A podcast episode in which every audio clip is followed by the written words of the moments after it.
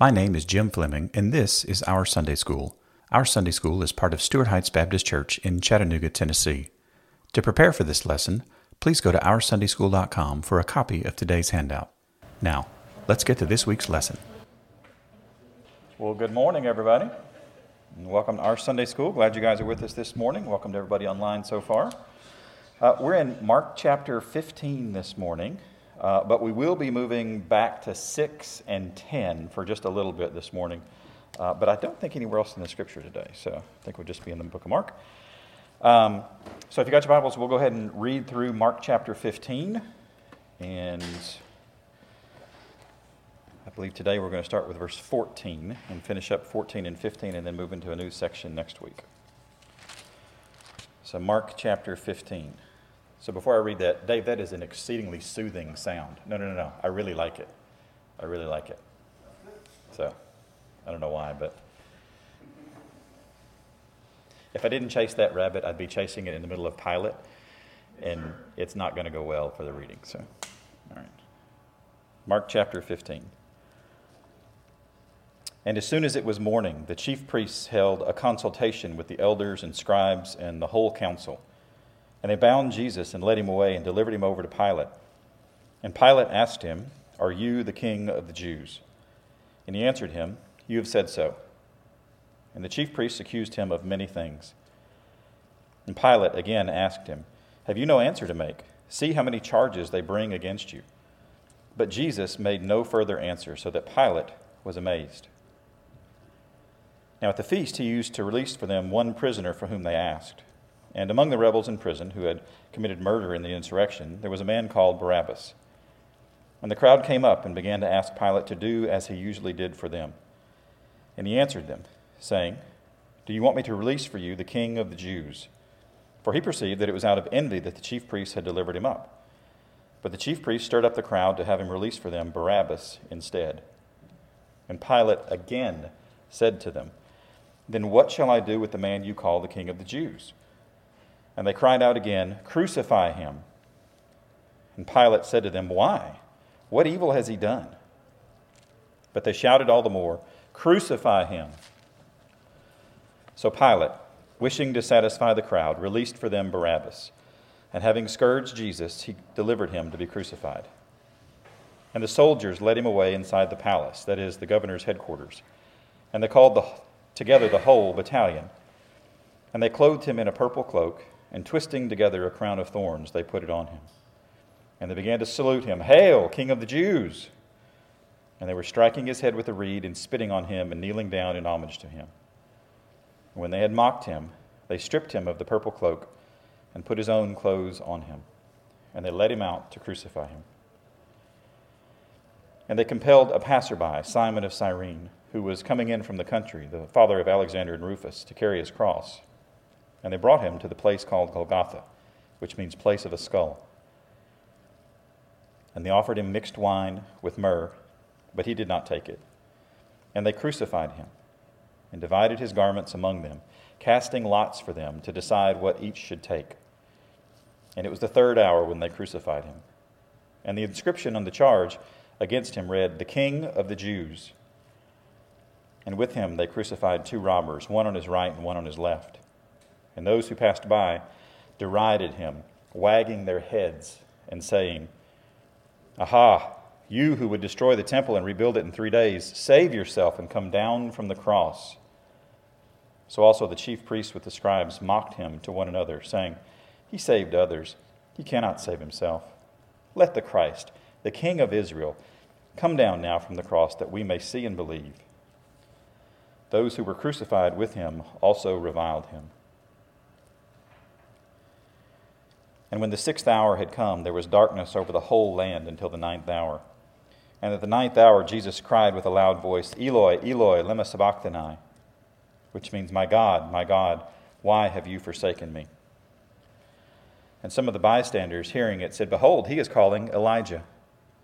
And someone ran and filled a sponge with sour wine, put it on a reed, and gave it to him to drink, saying, Wait, let us see whether Elijah will come down to take him. And Jesus uttered a loud cry and breathed his last. And the curtain of the temple was torn in two from top to bottom. And when the centurion who stood facing him, saw that in this way he breathed his last, he said, Truly, this man was the Son of God. There were also women looking on from a distance, among whom were Mary Magdalene and Mary, the mother of James the younger, and Joseph, and Salome. And when he was in Galilee, they followed him and ministered to him. And there were also many other women who came up with him to Jerusalem. And when evening had come, since it was the day of preparation, that is, the day before the Sabbath, Joseph of Arimathea, a respected member of the council, who also was himself looking for the kingdom of God, took courage and went to Pilate and asked for the body of Jesus. And Pilate was surprised to hear that he should have already died. And when he learned from the centurion that he was dead, he granted the corpse to Joseph. And Joseph brought a linen shroud, and taking him down, wrapped him in the linen shroud, and laid him in a tomb that had been cut out of the rock. And he rolled a stone against the entrance of the tomb. Mary Magdalene and Mary, the mother of Joseph, saw where he was laid. Mark chapter 15. So, as we move into this text today, this passage starting in Mark 15, verse 6, uh, it has, I don't know that it's a parallel passage, but it is a, a similar passage with similar undertones. And I'm going to read something to you toward the end of the lesson that will, that I, I want you to remember back to Mark chapter 6. So, as we go through Mark's gospel, we are exposed to lots of different individuals, right? So, we're exposed to people who come to Jesus who want to be healed. We're exposed to people who come to Jesus who want to trick him, trap him. We're exposed to a couple of stories on the edge that don't really involve Jesus directly, but give us a pattern of behavior. And Mark chapter 6 is one of those. So, let's flip over to Mark chapter 6 for just a moment. And I want you to, I want you to listen to Mark 6, 14 through 29. I'm going to read these 16 verses. And I want you to listen to these verses with the mindset of what we just heard in Mark 15. And what I want you to do is see if anything is similar. Look for the similarities in the leaders, in the accusers, and in the accused. Okay? We'll just see if there's any similarities here. So, Mark 6, uh, verse 14. King Herod heard of it, for Jesus' name had become known. And some said, John the Baptist has been raised from the dead. That's why these miraculous powers are at work in him. But others said, He is Elijah. And others said, He is a prophet, like one of the prophets of old. But when Herod heard of it, he said, John, whom I beheaded, has been raised. For it was Herod who sent and seized John and bound him in prison for the sake of Herodias, his, brother's Philip, his brother Philip's wife, because he had married her. For John had been saying to Herod, It is not lawful for you to have your brother's wife. And Herodias had a grudge against him and wanted to put him to death, but she could not. For Herod feared John, knowing that he was a righteous and holy man, and he kept him safe. And when he heard him, he was greatly perplexed, and yet he heard him gladly. So, this is the backstory, in case you don't remember. Like, this is the setting for what's about to happen. So, here's the focus part. Verse 21 But an opportunity came when Herod, on his birthday, gave a banquet for his nobles and military commanders and the leading men of Galilee. For when Herodias' daughter came in and danced, she pleased Herod and his guests. And the king said to the girl, Ask for me whatever you wish, and I will give it to you. And he vowed to her, Whatever you ask me, I will give to you, up to half of my kingdom. And she went out and said to her mother, For what should I ask? And she said, The head of John the Baptist. And She came in immediately with haste to the king and asked, saying, I want you to give me at once the head of John the Baptist on a platter. And the king was exceedingly sorry because of his oaths and his guests. He did not want to break his word to her. And immediately the king sent an executioner with orders to bring John's head. He went and beheaded him in the prison and brought his head on a platter and gave it to the girl, and the girl gave it to her mother. And when his disciples heard of it, they came and took his body and laid it in a tomb. any similarities whatsoever in what's going on here? So let's look at the leadership at first. Was Herod happy about his decision? No. No, not at all. He's trying to get out of it. What about Pilate? Pilate seemed happy about his decision. He's like, Yes, I get to get rid of this rabble. No, no, no, not at all. He literally washes his hands in front of the crowd in another one of the Gospels to say, like, my his blood's not on me, his blood's on you. And the crowd's like, Yes, it's on us, which is the, the dumbest cheer in the history of cheers. So, what about what about what influences the leader? What's that? The crowd. the crowd influences the leader. Who's around him? Right? Is this strong leadership? Is this weak leadership? This is as weak as it gets. Right? I mean, this is this is who you do not want in charge of anything. Somebody who is only and ever influenced by what's immediately around them. I mean, this, this, is, this is scary, scary stuff. What, from John's perspective in Mark chapter 6, what's going on? Does John have a lot of input into what's going on? No. None whatsoever, right? We, we actually only ever have, uh, I think there's only one of the Gospels that records a conversation uh, when John is in prison. And it's, a, it's an interesting question because John asks one of his disciples, you know, is this, is this the Messiah? Like, is this who we're really after here? And so that disciple goes and asks Jesus, and Jesus says, Go tell John that the deaf can hear, the lame can walk, and the poor have the gospel preached to them. Which is a very clear picture pointing back to the Old Testament that prophecy has been fulfilled. I am the Messiah. I am worth dying for. And that's what John does. He dies because that's his part. So I want you to see that as, because I've made this comment a couple of times, but I don't know that I've explicitly tied it out as, as clearly as this. I want you to see how clear it is the consistency of the shockingly weak leadership of everybody that's actually in leadership. Right? I mean, there's, there's, there's just nobody that does a really good job of standing up and leading. Dave? They're sticking to the mantra of the Caesar, which is as soon as I say something, it's law. Yeah. So therefore, I have to carry it out. Yeah.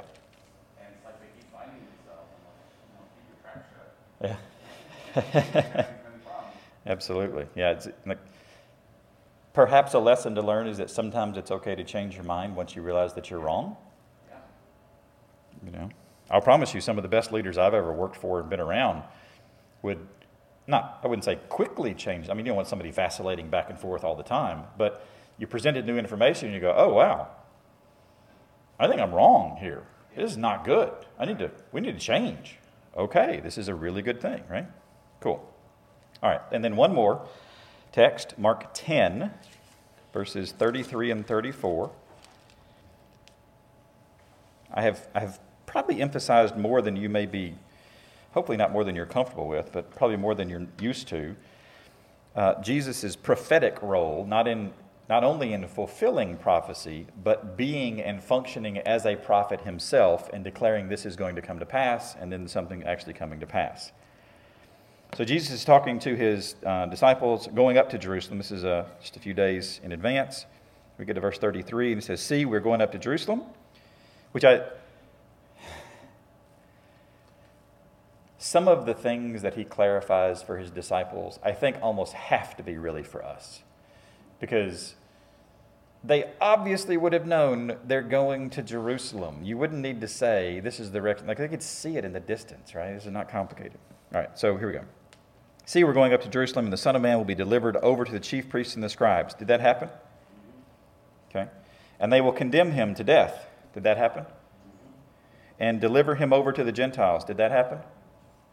And they will mock him. Did that happen? And they will spit on him. Did that happen? And they will flog him. That happened? And they will kill him. That happened? And after three days he will rise. Did that happen? Oh, yeah. So there's, there's predicting the future, and then there's predicting it in order. And I don't want you to miss how um, just amazingly slick Jesus is with this, because he, he knows all, right? This is not some, oh, like, well, I don't know, maybe, maybe this is going to happen, and then maybe, no, no, no, no. These are all indicatives. They're all future indicatives. Like these are things that are actually going to happen, every single one of them. All right, so now let's jump over to Mark 15.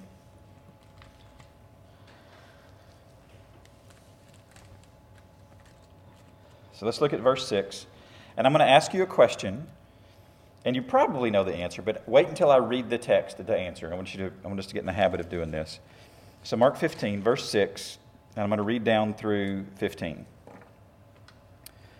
So the question is who is Pilate focused on? So now at the feast, he used to release for them one prisoner for whom they asked. And among the rebels in prison who committed murder in the insurrection, there was a man called Barabbas. And the crowd came up and began to ask Pilate to do as he usually did for them. And he answered them, saying, Do you want me to release for you the king of the Jews? For he perceived that it was out of envy that the chief priests had delivered him up. But the chief priests stirred up the crowd to have him release for them Barabbas instead. And Pilate again said to them, Then what shall I do with the man you call the king of the Jews? And they cried out again, Crucify him. And Pilate said to them, Why? What evil has he done? But they shouted all the more, Crucify him. So Pilate, wishing to satisfy the crowd, released for them Barabbas. Having scourged Jesus, he delivered him to be crucified. Who's Pilate focused on? Pilate. Yeah. He's focused on Pilate. Look at it, look at his words. Look at his words. Do you want me? See, he comes before Jesus in his speech to release you the king of the Jews. And then down again in verse 12, then what shall I do? Again, he comes before Jesus in his speech with the man you call the king of the Jews. And then finally, what evil has he done? Like those are the three things that we hear from Mark. Pilate's all about Pilate. Pilate's looking for a political solution because Pilate is a politician, right? And I will say that not all politicians are bad. Um, I know of one that is good. Uh, Jesus is the King of Kings and Lord of Lords, and technically, if you are a king, that is a political position. I know of one that is really, really good. He's flawlessly perfect, right? The rest, I don't know. I'll pray for them. So let's, let's look. So this is kind of that's the introduction of what's what I want us to look at today. So Pilate's focused on Pilate. Got that? All right, so let's start with verse 14. And Pilate said to them, Why? Which is a great question. Like, Pilate actually asks good questions in this process. He just doesn't do anything with the information. Uh, they didn't, did they? No. That's a good answer. That's a really good answer. And who certainly wasn't going to answer the question? The chief priests and the, like all the, the religious elite, right? Excellent answer, Dave.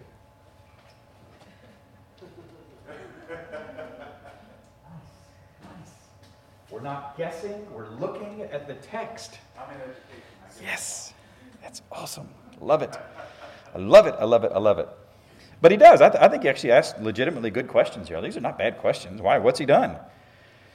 But, but I want to drill down on this because he says, What evil? And this word evil, um, it's only used one other time in Mark's gospel, in Mark 7 21. And it's in the middle of one of those lists of, you know, what comes out of a person is what defiles him. For from within, this is Jesus speaking, out of the heart of man comes evil thoughts and sexual immorality theft and murder, adultery, coveting, wickedness, deceit, sensuality, envy, slander, pride, foolishness. All these evil things come from within and they defile a person. And the crazy thing is that Pilate is actually linking, like Mark actually links Pilate's question back to something that Jesus had addressed earlier in Mark's gospel. So let me ask you Did Jesus ever have evil thoughts, sexual immorality, theft, murder, adultery, coveting, wickedness, deceit, sensuality, envy, slander, pride, foolishness. So, the, the irony of this word only being used two times one is to describe evil that's coming out of someone, and the second being asked of Jesus, who is as far from that as east is from west. So, what evil has he done?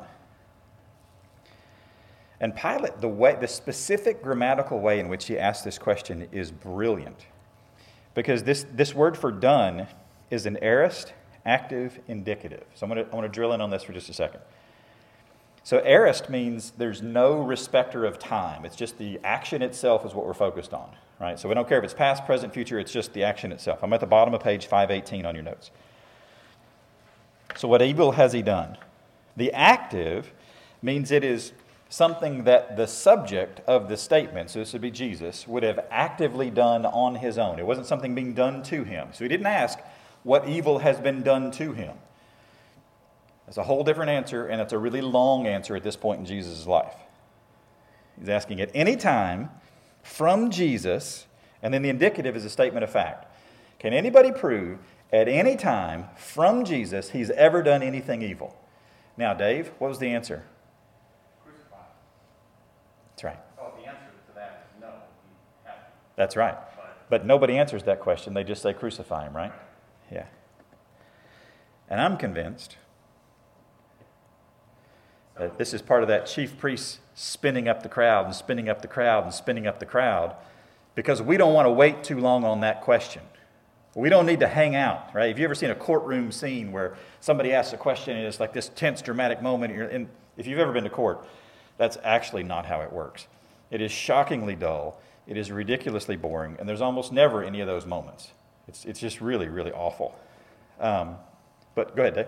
So I was just gonna say, so what we have here is a corrupt set of politicians, chief priests, that are, and and religious elite, that are whipping up the crowd to give an answer that they don't understand.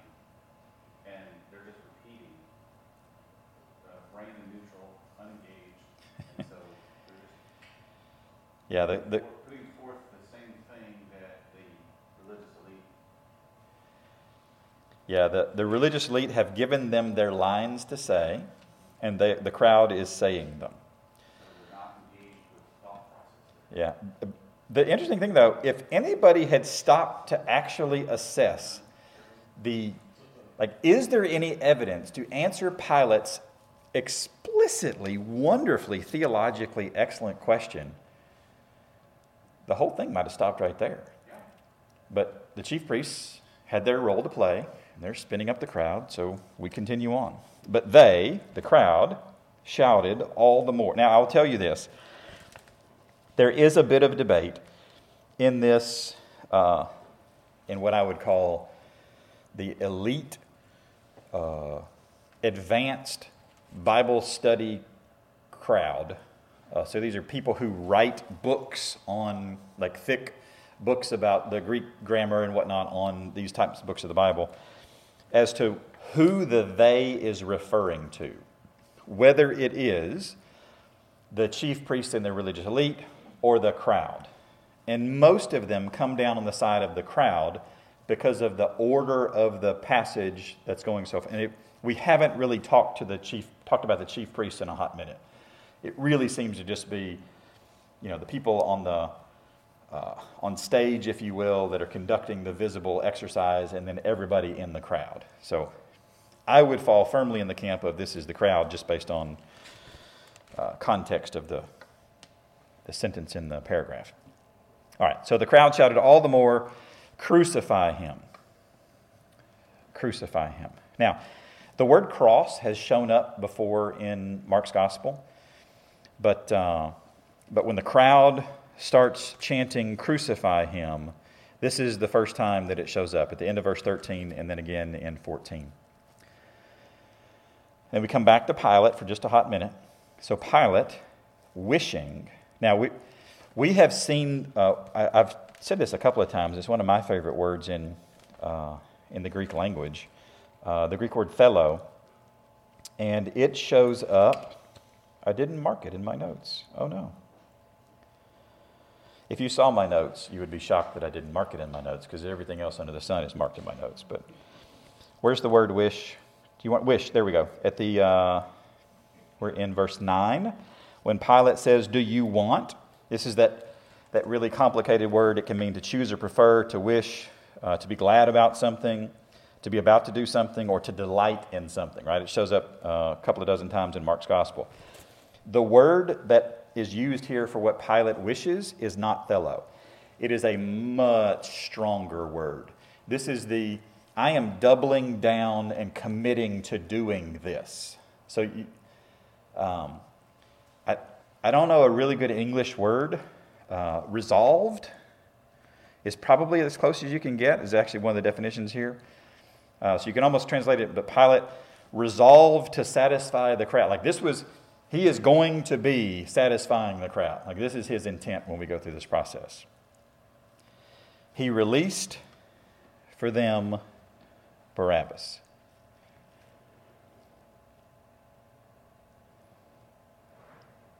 So was this a righteous decision? No, not at all, right? Dave? So, in, throughout the rest of Scripture, Pilate gets tagged with having made the decision. Yep. The nation of Israel gets tagged with having crucified Christ. The Gentiles, according to the Scripture we looked at in Mark chapter 10, says that, you know, he's given over to Gentiles. So, you know, at that point, you know, it's like everybody is culpable Yes, to the, the decision to crucify Jesus. That's right. The uh, so I so you you parsed it a little differently than the way most people do. So you, you parsed it with who's who's responsible for the decision to crucify Jesus. Well, the yeah Pilate is right. Pilate is the like he actually made the like okay let's go and let's do this. But do you guys see how many people were pushing and leaning and plotting and scheming? I mean, this was this was as orchestrated as orchestrated gets, right? It's unbelievable. Now,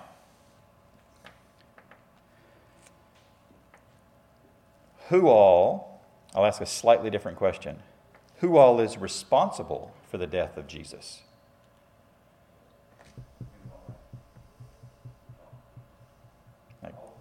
We all are, right? Now, I didn't, I didn't make the, the uh, legal decision to crucify him like Pilate did, but like, I'm responsible. Like, my sin did that. So when we read through Mark 15, it is very easy, specifically the way the gospel writers paint Pilate into the, he made this decision, and the religious elite has kind of pushed him into this.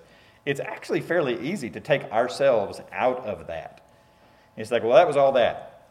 Yeah, yeah, yeah. But all that happened because we are evil. All right, so let's not forget like our role in this. There's a very real sense in which we are Barabbas. You know, we get released, and Jesus dies in our place. So here we go. A couple more verses, a couple more words here, and we finished with this uh, section. And having scourged Jesus, he delivered him to be crucified. So, this word scourged, probably not a word you are uh, using often in your everyday language, um, and certainly something I would imagine you have never seen happen. Um, it is pretty radically. Uh, there are parts of the world today where canings occur, right? Where you, someone is beaten with a cane for some punishment. This is not that. I'm going to read you from uh, this is William Lane's commentary um, on page 557 here. So, a Roman scourging was a terrifying punishment. The delinquent, this is the guilty, was stripped, bound to a post or a pillar, sometimes simply thrown to the ground, and was beaten by a number of guards until his flesh hung in bleeding shreds. The instrument indicated by the Markan text, uh, Markan is the what the intellectuals refer to as Mark's gospel. So the Markan text, the dreaded flagellum, was a scourge. This is a, a, a whip consisting of leather thongs plaited with several pieces of bone or lead so as to form a chain. Now, here's the deal no maximum number of strokes was prescribed by Roman law, and men condemned to flagellation frequently collapsed and died from the flogging. Josephus, he was the Jewish historian that lived, he was born right after Jesus died. Josephus rec- records that he himself had some of his opponents in Galilee scourged until their entrails were visible.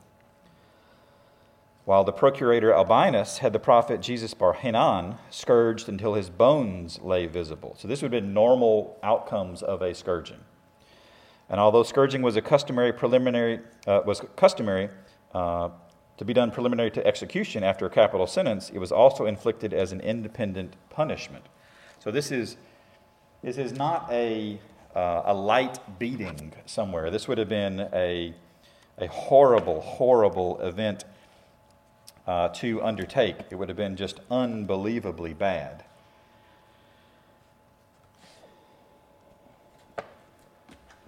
One more for you here. I got them out of order. All right. So, having scourged Jesus. Now,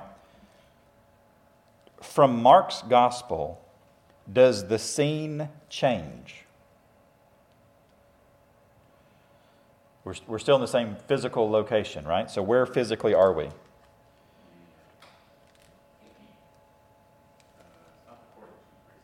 Nope, not in the court of the chief priests.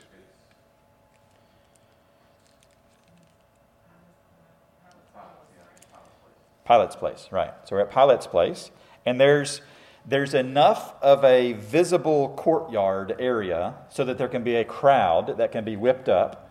So we believe this scourging happens right there. So just imagine this for just a second. So you're stripped naked, your hands are bound, typically above your head, to stretch the skin out so that the, the result of the tearing of your flesh would be as bad as, as it could be. They're looking to tear your back, they're also looking to tear the muscles in your legs. Um, because in preparation for a crucifixion, like you, you, you, guys, how do you die on a cross? You know, like what actually kills you? You suffocate, right? Because you, you have to pull yourself up to breathe, and then you, you get pushed down. Gravity pulls push down. You pull yourself up to breathe, and you get pushed down. So while you're pulling up, you're pulling up on the nails in your hands, and you're pushing off of the little bitty footstool at the bottom of the cross because the Romans perfected this. This is, this is what enabled the crucifixion to be over in days as opposed to minutes. So you, you push off, but if your legs have been lacerated and the muscles have been weakened, this is going to speed up that progress and make it, process and make it even, even more painful for you as you die. So horrible, horrible, horrible activity, event that is going on here. So, having scourged Jesus, he delivered him to be crucified. All right, I lied. We are going to go outside of Mark's gospel. We're going to go to Isaiah 53. I Forgot about this one. Isaiah 53. So, um, Isaiah 53 is probably one of the most quoted chapters uh, of Old Testament prophecy about Jesus explicitly, mostly because it is shockingly simple. Like, we, we don't have to have a high degree of religious or, or biblical acumen to see the parallels in what's going on here. So, Isaiah chapter 53. So, let me ask you this question did all Jews in Jesus' day know how to speak and read Hebrew? No. Many would have, like many, many, many would have.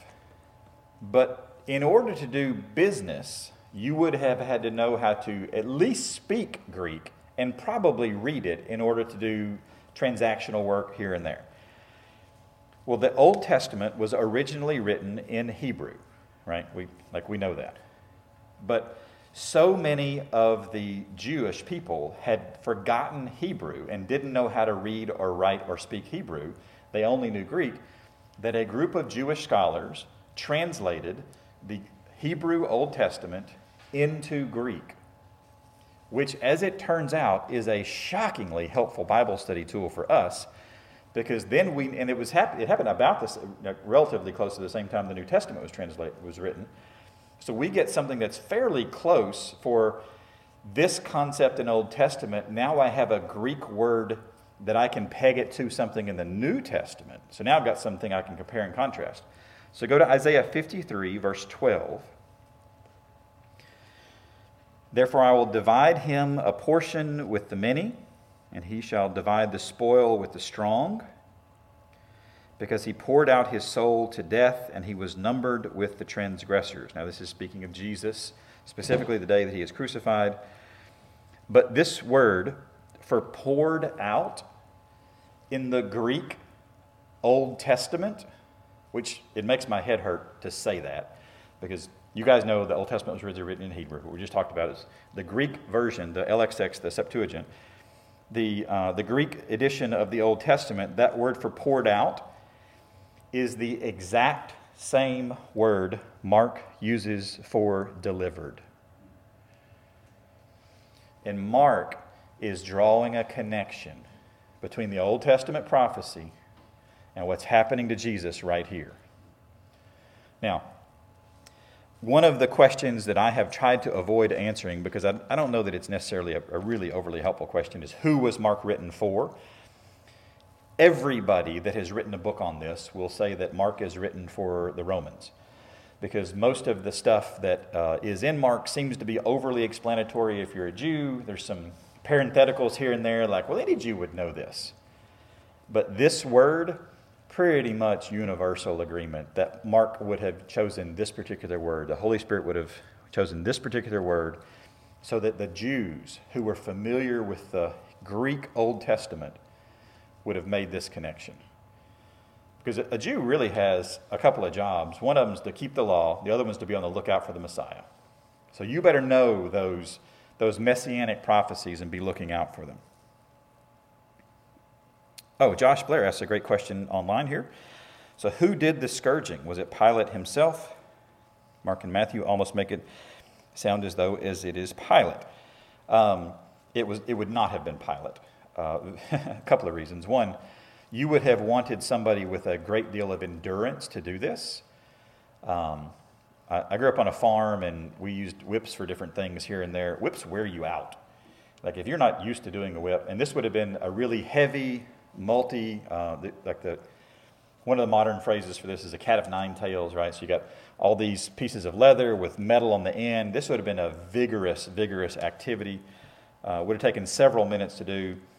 Um, and most people who are in some type of a political or religious uh, rank, when it says they, uh, they ordered something or they did something, it doesn't necessarily mean that they personally did that activity, right? That they might have uh, farmed this out. Now,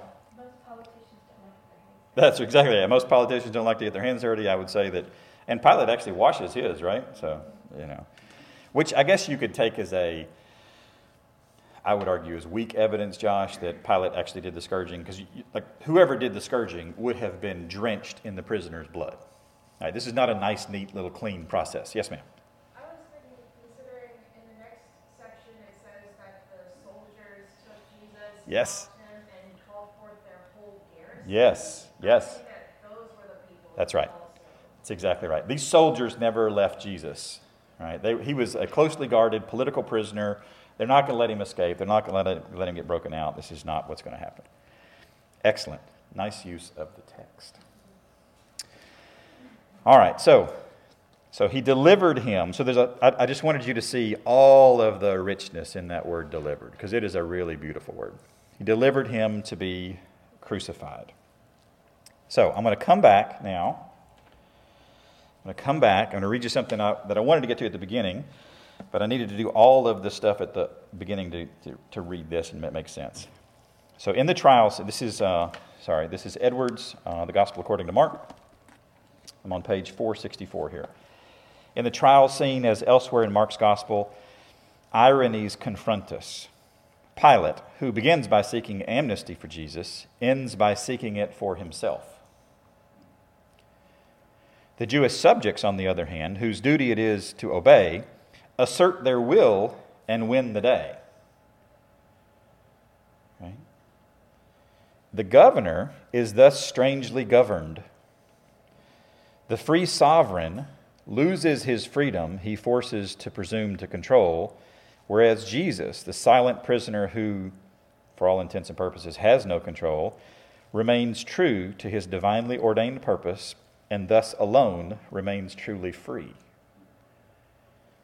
The description of Jesus' trial before Pilate recalls the description of John's beheading by Herod Antipas in chapter 6. Antipas and Pilate are both impotent potentates.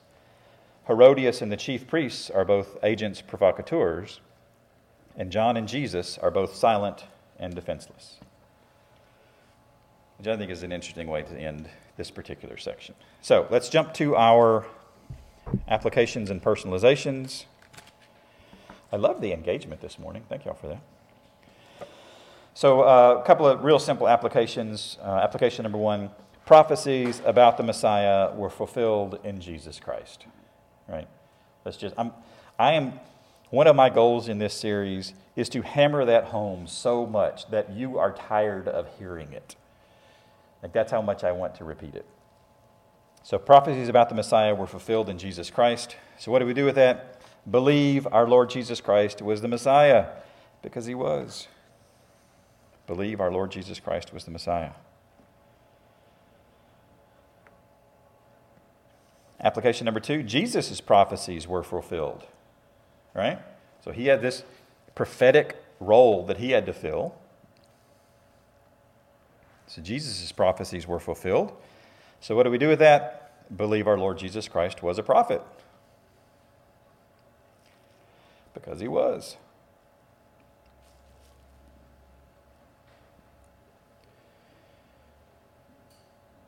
And then, application number three Jesus is our model of biblical leadership,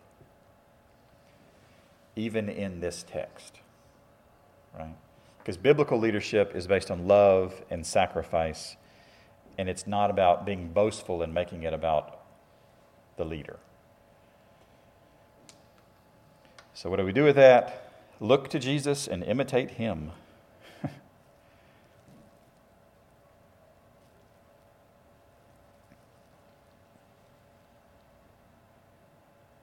Look to Jesus and imitate him. And I'll leave you with this one last thought. Um, every person gets to stand in the seat of Pilate. We get to pick. Are we going to choose Jesus? Are we going to choose anything else? And if we want to give it a name and say Barabbas, that's fine. But we all have a little bit of Pilate in us, in that we have a choice. And I would challenge us to choose wisely and not to substitute anything for Jesus. Because he alone is the only one who is the Messiah, who is the prophet, who is the Son of God, the King of Kings, the Lord. I mean, just go on and on and on. There is none like him, and nothing else will do. Because Barabbas is a footnote in history, Pilate is a footnote in history and they're only important because of Jesus. So let's not forget who our King is. So, with that, that's the lesson for today. Uh, we're running a bit behind. We're going to skip the question today. We'll catch up next week on that. But uh, next week, Lord willing, we'll start with Mark 15, 16, and uh, we'll go from there. So, you should have a weekly update on your table. So, if you would, make sure your name's at the bottom of that. Uh, put any prayer requests down that you have, make any edits to those if you would. For those of you online, if you have any prayer requests, please, please, please engage and write those in the comments. We would love to pray for those as well. And other than that, I believe I'm done. Thank you for coming to Sunday school today. Appreciate you guys. Thanks for engaging. And don't forget to subscribe to our podcast, YouTube channel, and weekly email. You can subscribe to all three of those at OurSundaySchool.com. Grace and peace to you.